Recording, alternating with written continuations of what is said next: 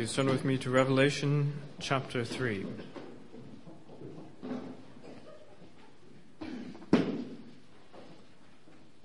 Revelation chapter 3, beginning in verse 1.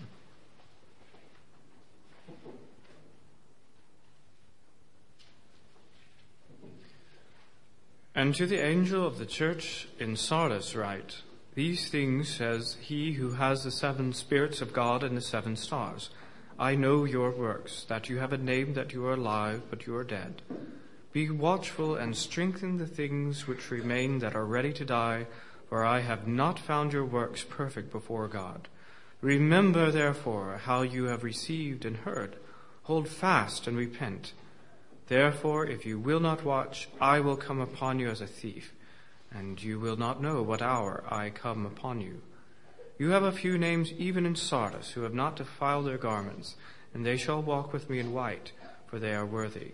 He who overcomes shall be clothed in white garments, and I will not blot out his name from the book of life, but I will confess his name before my Father and before his angels. He who has an ear, let him hear what the Spirit says to the churches. And to the angel of the church in Philadelphia write, These things says he who is holy, he who is true, he who has the key of David, he who opens and no one shuts, and shuts and no one opens. I know your works. See, I have set before you an open door, and no one can shut it. For you have a little strength, have kept my word, and have not denied my name. Indeed, I will make those of the synagogue of Satan, who say they are Jews and are not, but lie. Indeed, I will make them come and worship before your feet and to know that I have loved you. Because you have kept my command to persevere, I also will keep you from the hour of trial which shall come upon the whole earth to test those who dwell on the earth. Behold, I am coming quickly. Hold fast to what you have that no one may take your crown. He who overcomes, I will make him a pillar in the temple of my God and he shall go out no more. I will write on him the name of my God, and the name of the city of my God, the new Jerusalem, which comes down out of heaven from my God. And I will write on him my new name. He who has an ear, let him hear what the Spirit says to the churches. And to the angel, the church of the Laodiceans write, These things says the Amen, the faithful and true witness, the beginning of the creation of God. I know your works, that you are neither cold nor hot. I could wish you were cold or hot. So then, because you are lukewarm, neither cold nor hot, I will vomit you out of my mouth. Because you say, I'm rich, I have become wealthy and have need of nothing, and do not know that you are wretched, miserable, poor, blind, and naked. I counsel you to buy from me gold refined in the fire, that you may be rich, and white garments that you may be clothed, that the shame of your nakedness may not be revealed, and anoint your eyes with eye salve that you may see. As many as I love, I rebuke and chasten. Therefore be zealous and repent. Behold, I stand at the door and knock. If anyone hears my voice and opens the door, I will come into him and dine with him and be with me, and he with me. To him who overcomes, I will grant to sit with me on my throne as I overcame and sat down with my Father on his throne. He who has an ear, let him hear what the Spirit says to the churches. May God add his blessing to his own word. This morning we come to the sixth of the seven churches in Revelation, to the church in Philadelphia. You may recall how I said that it's probably a good thing that we've already gone through the Gospel of John and also the prophet Isaiah because those are important to help us to understand Revelation. And I think we'll see some of that in the course of the sermon this morning. Because in here in Philadelphia, the situation is not immediately and patently obvious. We need to have that background, and even so, we're going to have to think about what is being said here. So let's begin by looking at Revelation 3 9 and consider what it is that we're being told. Indeed, I will make those of the synagogue of Satan who say they are Jews and are not, but lie. Indeed, I will make them come and worship before your feet, and to know that I have loved you. So what do we know from that? Well, A, we know that, like Smyrna, the source of persecution here for this church was not the Roman Empire, the the source of that persecution was the Jewish synagogue. B, this synagogue claimed to be the true Jews, people beloved by God and saved by Him. But it's clear that they were claiming that the Christians were not beloved by God, therefore not saved. Now that's why Christ says He's going to have to put this right. He's going to force them to acknowledge that I have loved you. And see, although it's not stated, we can be quite sure reasonably sure that this denial is accompanied with the standard treatment given by the synagogues for Christians, which was to cast them out of the synagogue. This began way back in John chapter 9. You remember that with a man born blind. His parents said these things because they feared the Jews, for the Jews had agreed already that if anyone confessed that he was the Christ, he would be put out of the synagogue. Now, the idea of excommunication the idea of discipline is not wrong. There had to be some means of discipline for those in sin or those who are teaching false things in the synagogue and as we'll see also in the church as well. Churches have doors, doors with keys, and someone is given the authority to open and to close those doors. Some people should not be welcome into fellowship for the good and the protection of the flock. Some should not be welcome for their own good, that they might come to repentance, for their own eternal spiritual good.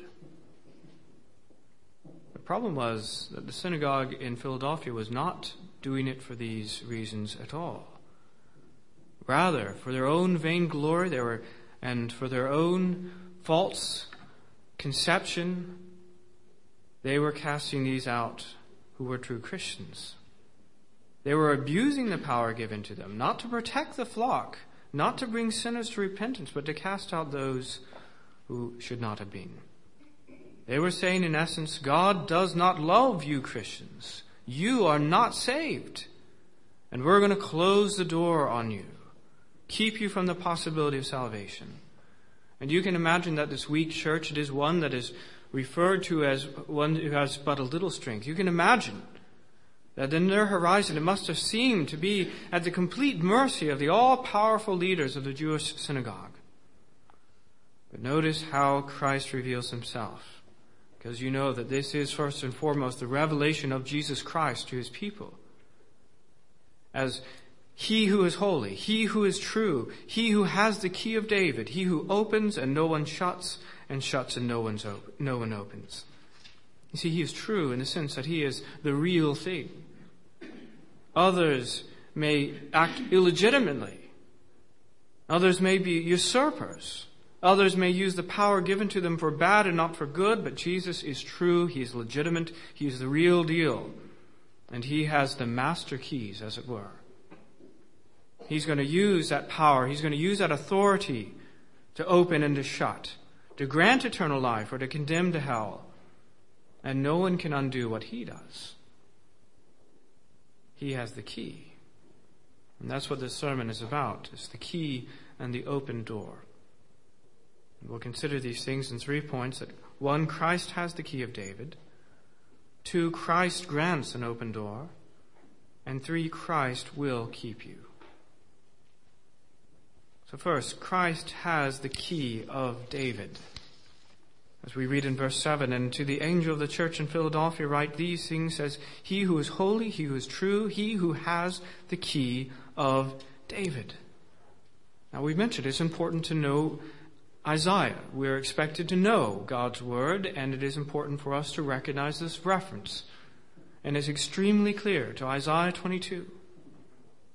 Now the question, of course, is what, what is the key of David? Well, we understand that when we open God's Word and we compare Scripture with Scripture. And Revelation has so many references to Isaiah. Many, many, many references.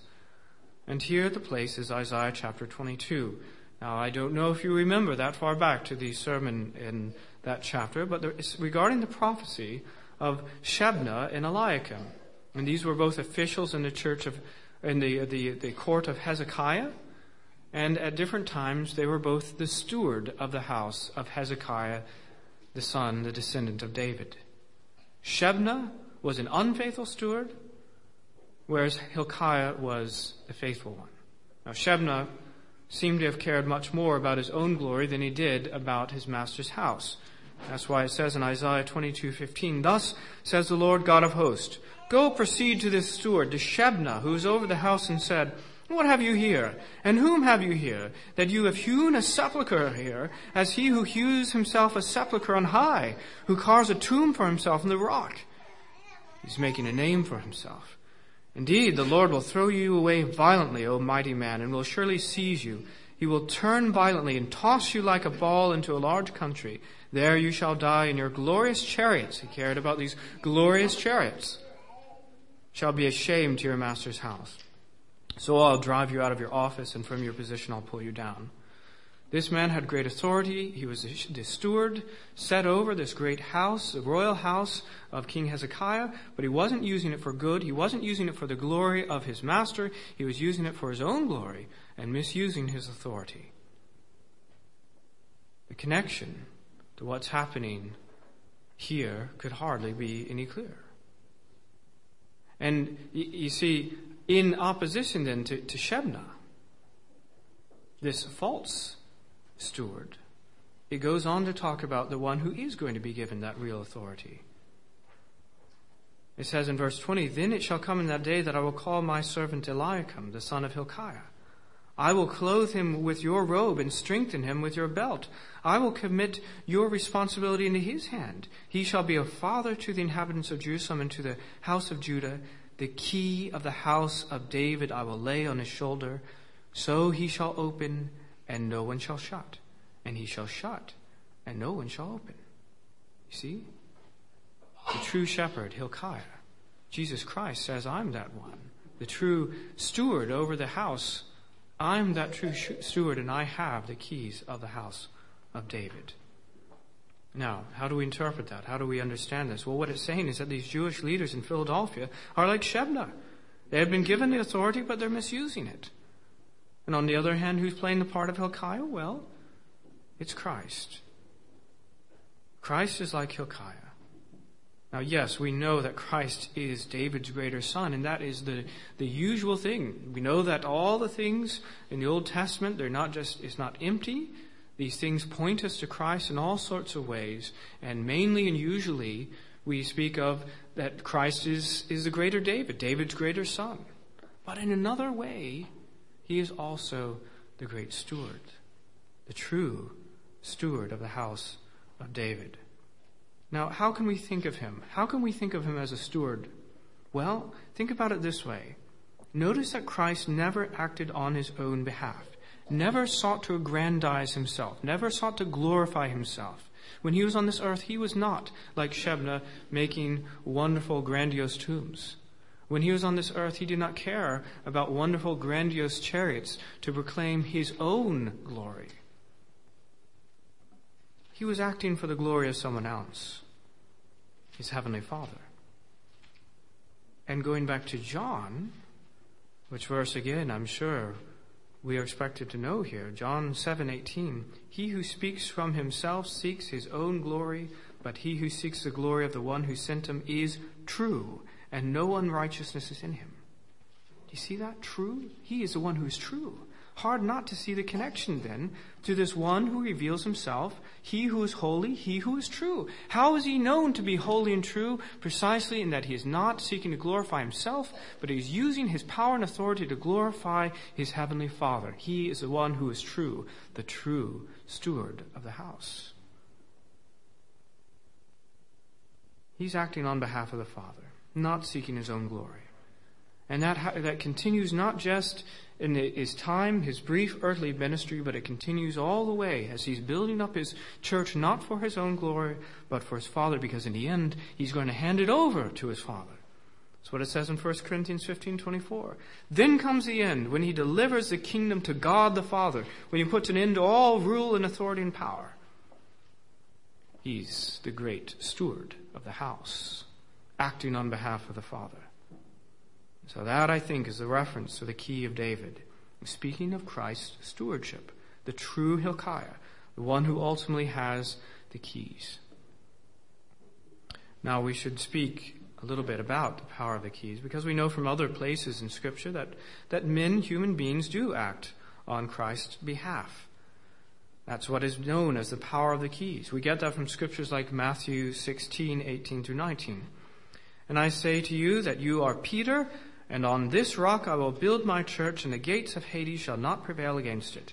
And I will give you the keys of the kingdom of heaven. And whatever you bind on earth will be bound in heaven, and whatever you loose on earth will be loosed in heaven. And likewise, just a couple chapters later in Matthew says, And if he refuses to hear him, this is the instruction of what to do with a sinning brother. And if you, you go to them, you talk to them individually, then you bring someone else, and if he refuses to hear them, this is after it's going to the church. Uh, now, tell it to the church. And if he refuses to even hear the church, let him be to you as a heathen and a tax collector. Assuredly, I say to you, whatever you bind on earth will be bound in heaven, and whatever you loose on earth will be loosed in heaven. Now, this is not something for the Pope, but for the duly appointed elders that Christ has given for the governance of his church. And the way the confession says it, putting these scriptures together, Confession 30 says this uh, uh, To these officers the keys of the kingdom of heaven are committed, by virtue whereof they have power respectively to retain and to remit sins, to shut the kingdom against the impenitent, both by the word and censures, and to open it unto penitent sinners by the ministry of the gospel and by absolution from censures, as occasion shall require. So we don't want to interpret these things as saying that God never gives men any element of the power of these keys, because clearly it is. Because clearly he has said in Matthew 16 and 18 that these things are given to those acting on his behalf. But, but, clearly that power is derivative. Clearly, those who hold the power of the keys, the elders of the church, are not acting on their own behalf. They didn't make these keys. They didn't earn these keys. They didn't buy these keys. They don't own the house to which the keys go. They're just using the keys. Or like uh, the, the one who, uh, well, stewards, for instance, or that's a good word, isn't it? If you're a steward, do you have you have keys? Yes, you do, don't you? You have keys to this place. Well, you don't own it. And in fact, the authority isn't yours entirely. You're acting on behalf of another. And that's exactly the situation of those who have the power of the keys in the church. Because the main point is here that Christ himself is the one who ultimately has the keys. Some may act illegitimately, not for the good of the flock, not in accordance with truth. They're not true because they're acting on their own. And it won't ultimately stand. Why? Because the real authority does not come from them, but from the one who actually has the keys of heaven and hell, the one who actually has the key of the house of David, who opens and no one closes, and closes and no one opens. And that is the main point here. Christ is the ultimate holder of those keys. Now, what does that entail? What does that mean? It means, for instance, that heaven is a place that has a key to it. It's not a public place that anyone can walk into. I know that sometimes it's spoken as if that were the case. It's not true. Heaven is going to be shut to some, to many. And likewise with hell. Indeed, we want that place to be shut and barred. We hope someone has got the key and has shut the door and locked it. But that is not the case with many, many people. It'll be a wide open door and they will go through it. They will have to go through it. Someone has the keys to hell.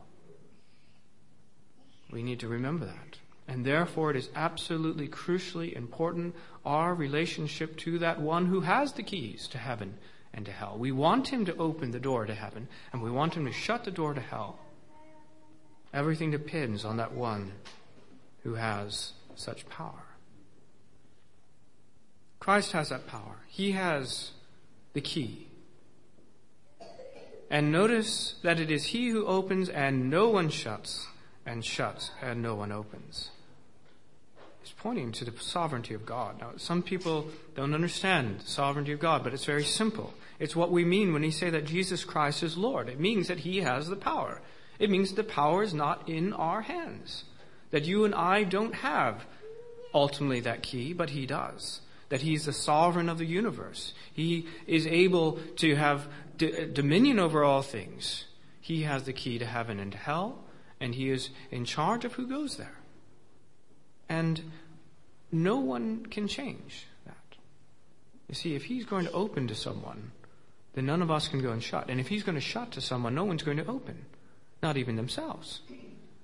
God is in charge. That's what it means when we say the sovereignty of God is that He is in charge of all those things. He has the keys. He opens and no one shuts. Christ has the key, the house of David. And secondly, Christ grants an open door. That's what it says in verse 8. I know your works. See, I have set before you an open door, and no one can shut it. For you have a little strength, and have kept my word, have not denied my name. It's uh, interesting the relationship between those two things. Again, it's not that they've merited, it's not that they've earned salvation, but the relationship between those two things is that they have this open door because they have kept the word and have not denied my name. Because, of course, had they not kept the word, had they denied the name of Christ, they've removed, they, there is no open door there. Those two things, of course, work together.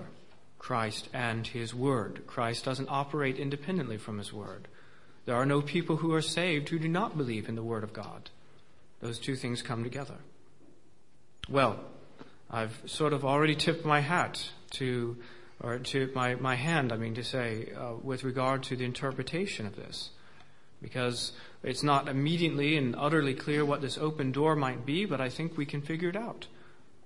I think on the supposition that this revelation is for God's church throughout all time, it must have a definite meaning, and therefore that meaning is something that we can know.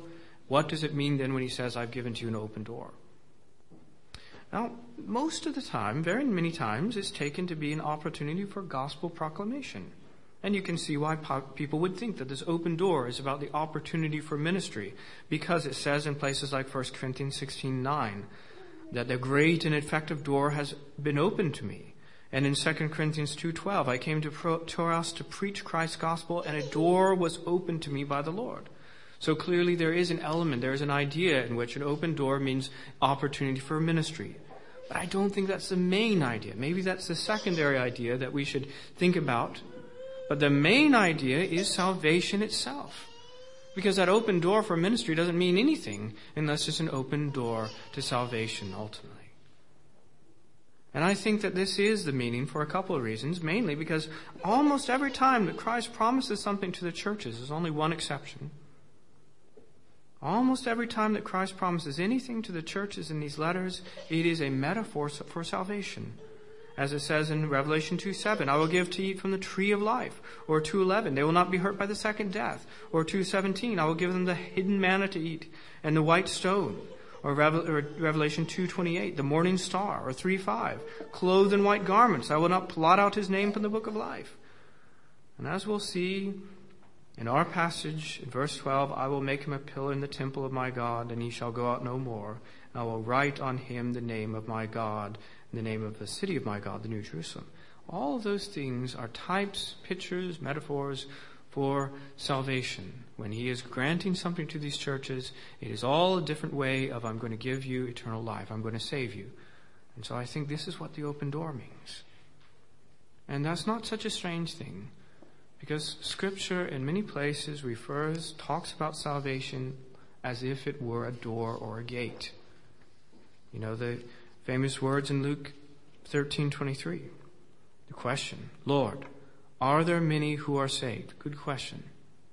And he says to him, Strive to enter through the narrow gate, for many, I say to you, will seek to enter and will not be able. When once the master of the house has risen up and shut the door, and you begin to stand outside and knock at the door, saying, Lord, Lord, open to us, and he will answer and say to you, I do not know you where you're from. Saving faith is likened to a door as it is also in Acts 14:27. Now when they had come and gathered the church together, they reported all that God had done to them and that he'd opened the door of faith to the Gentiles. It's an open door, you see? You have to go into this door. It's all about salvation. That's the open door. And we have to ask then, okay, what, what is this door? What is this way that he set something before him? He set an open door before them. Well, what is that door? Well, that door is Christ Himself. Because that's what Christ is giving to us. And again, that's what it says in the Gospel of John. John 10 7. Jesus said to them again, Most assuredly I say to you, I am the door of the sheep. All who ever came before me are thieves and robbers, but the sheep did not hear them. I am the door. If anyone enters by me, he will be saved and will go in and out and find pasture. The thief does not come except to steal and to kill and to destroy. I have come that they may have life and that they may have it more abundantly. See, Christ himself is the open door. And you see the connection maybe to this situation. Remember that this is back in the context, in the, the immediate aftermath of the man born blind, and that he had been cast out of the synagogue from those acting illegitimately with those keys for their own glory, not for the, good of the flock, but to kill and to destroy. They're the thieves, you see, not the legitimate doorkeepers. They're the thieves, and they're coming to steal and to kill the sheep. But Jesus says, No, I'm the door. And if anyone comes through that real door, they will be saved. Christ is the open door. Now, who's going to, to be able to shut this door? If it, if it is indeed Christ, who's going to be able to shut it? If the door were one of us, if the door were me, well, you, someone could shut that. But if the door is Christ, no one can shut him. If he has given himself to you, and remember, it is if his gift, his initiative, he says, I have given to you an open door, it is his gift and his initiative. Who can close it off from us? See, that's really important because the element, the thing that's being emphasized, that it is not in the power of man to deny it. It was not in the power of this Jewish synagogue to deny them salvation. They say, You're accursed of God. He says, No, no, no. They're going to find out that that you are beloved of me. They acted as if they were shutting them out from salvation.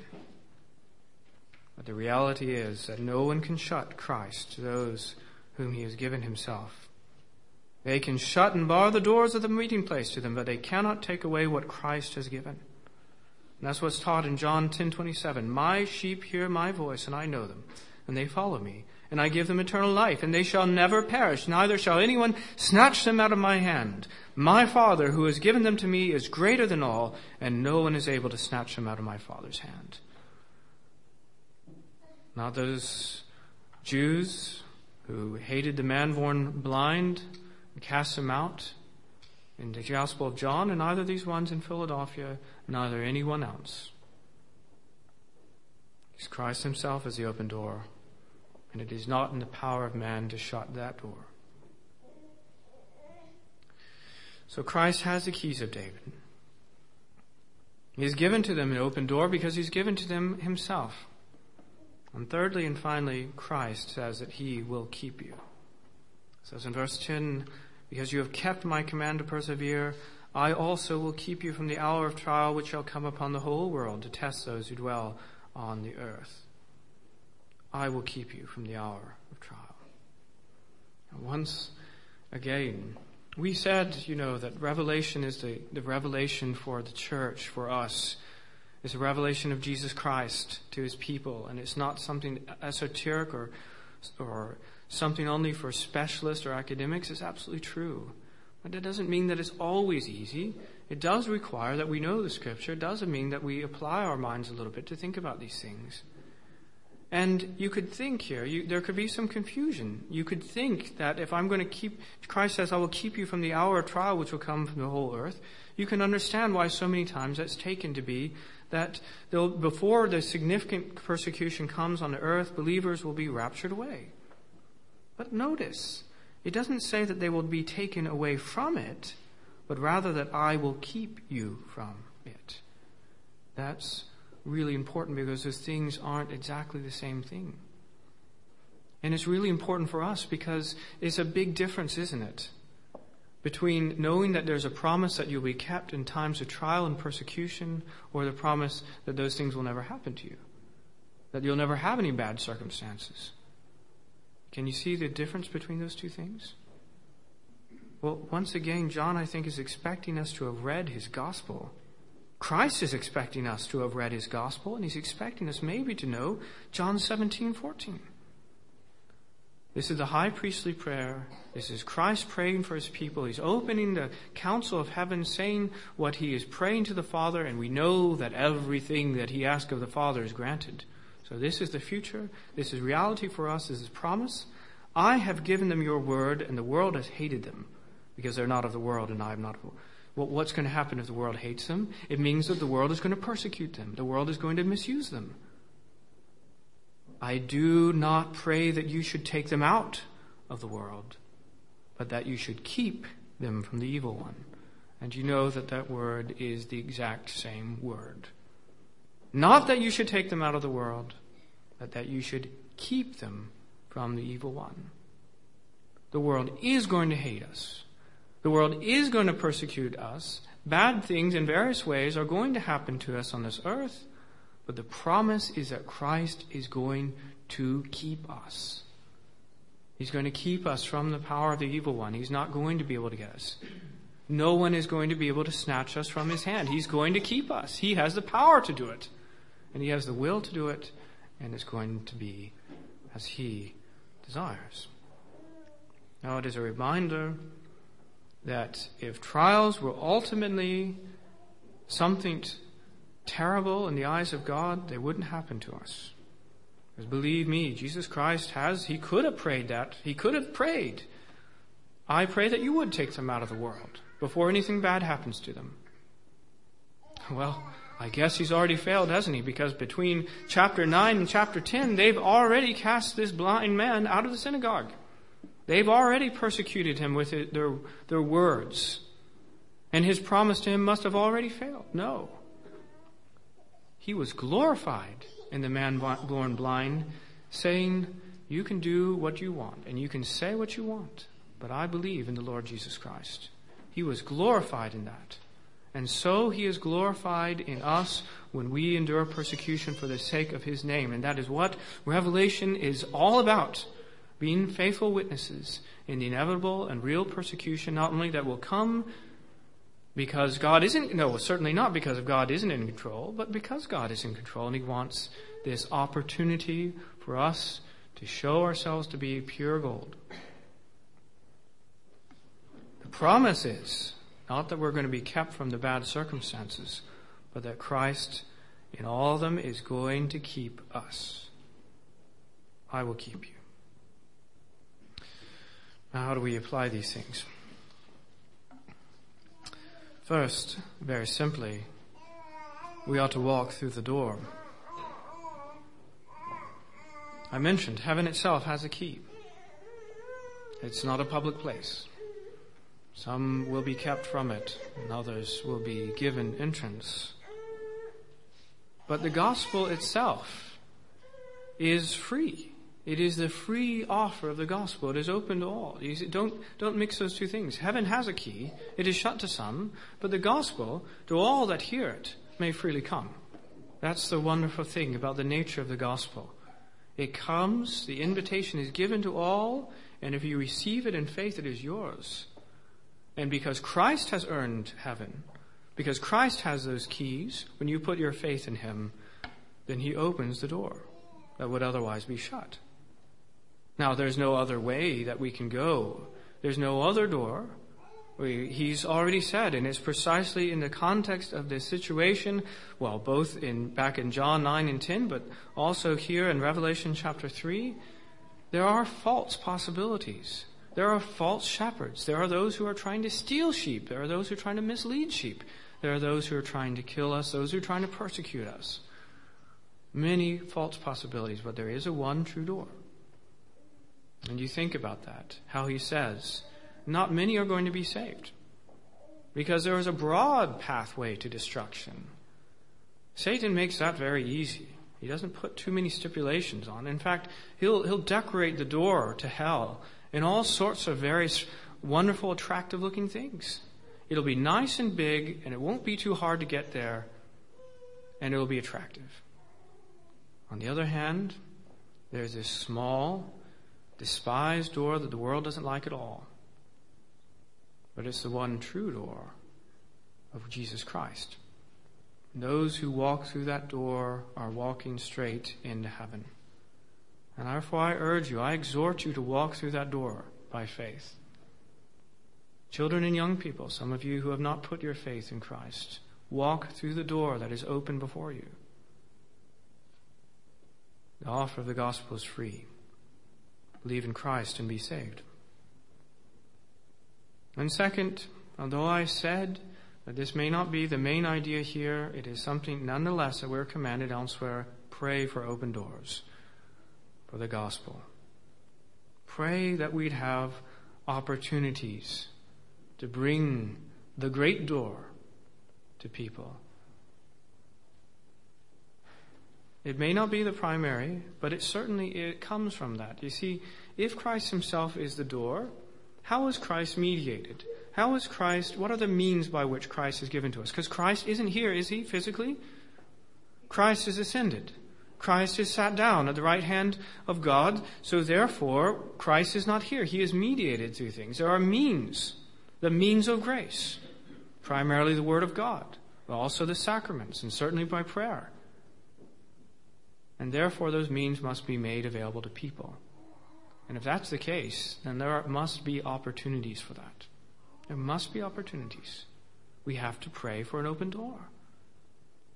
I mean, it's something as simple as even this meeting place. Praise God that the door is open to us. that the keys have been granted and we can walk in and we can meet this morning. We have the opportunity, therefore, to have access to the real door, to Jesus Christ, to the means of grace, which can save us and can keep us and can build us up in the faith. We pray for that sort of open door. And then we pray for open doors for further ministry, for inviting people, for telling people about the gospel for the work of evangelism in this place and in others, we pray for open doors. Because if God does not grant the open door, it will not happen. That is why we are commanded, or rather, I would maybe put it better, put it better requested, urgently ask in Colossians 4 3, praying also for us that God would open to us a door for the word to speak the mystery of Christ, for which I am also in chains. Now, Christ didn't mind, or, uh, Paul didn't mind persecution for the name of Christ. He was willing to endure that. That wasn't his problem. He didn't ask, get me out of jail quick. I'm sure he did ask for that, but that wasn't his main issue that he was praying for. He was praying that the door would be open for him to speak the word, whether that was in jail or whether it was somewhere else. He wanted opportunities. And so we pray individually and as a church and as a denomination, we pray for open doors for ministry. And thirdly and finally, we need to hold fast. We know that Christ is going to keep us, but we have to keep him, don't we? We saw the connection between those two things. Because you've kept my word, haven't denied my name, therefore you have this open door. Why? Because it is only through Christ. You can't both reject Christ and also have the open door to salvation. You can't be kept by Christ and deny and refuse Christ. We must hold fast to what we have. Verse 11 Behold, I am coming quickly. Hold fast what you have, that no one may take your crown. And what we have, of course, is Christ. He's the one that we have. Hold fast to Him. As there's all sorts of other possibilities. There's all sorts of gimmicks I mentioned in my prayers. So reminded once again, sadly, that there are many, many threats throughout the world to even very good churches the winds of change are on the move, are blowing across good denominations. And the thing is, we're going to be faced sooner or later with the question of whether we're going to turn to other things. Turn to things of this world. Turn to some sort of false gospel, to some sort of gimmick. And we have to hold fast to what we have, to Christ alone, faith alone, grace alone, nothing else. We must hold fast. But we understand and we know that for those who have put their faith in Christ, the promise is that He is going to keep us no matter what. Let's pray.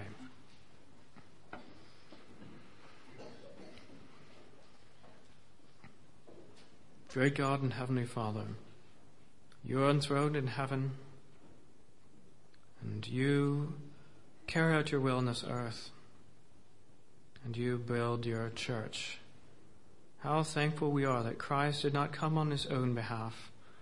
He came to glorify the Father. He came to do the will of the Father. And so, Lord, He has won everlasting salvation for all of His people, for all those who put their faith in Him. And therefore He has granted this open door because He is the true and faithful one. Because He is the real steward, the true Hilkiah. Therefore we have this open door that no one can shut.